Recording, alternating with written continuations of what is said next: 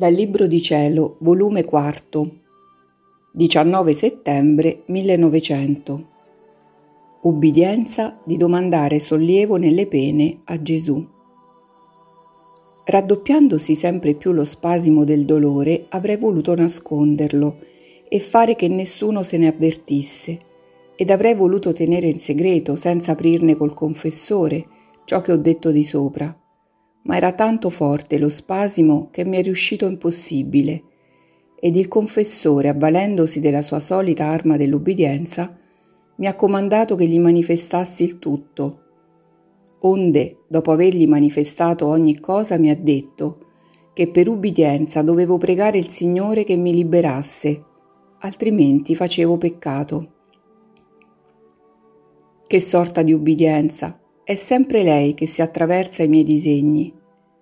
Onde di malavoglia ho accettato questa nuova ubbidienza e con tutto ciò non avevo cuore di pregare il Signore che mi liberasse da un amico sì caro, qual è il dolore, molto più che speravo di uscire dall'esilio di questa vita.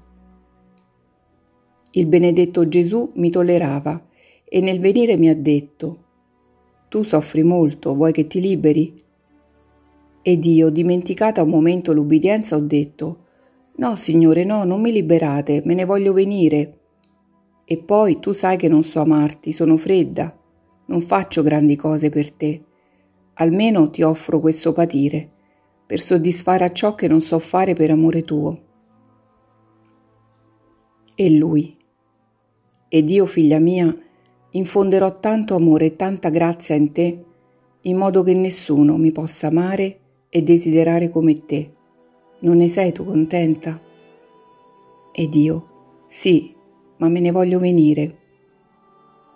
Gesù è scomparso ed io ritornando in me stessa mi sono ricordata dell'ubbidienza ricevuta e ho dovuto accusarmi al confessore e lui mi ha comandato che assolutamente non voleva che me ne andassi e che il Signore mi doveva liberare.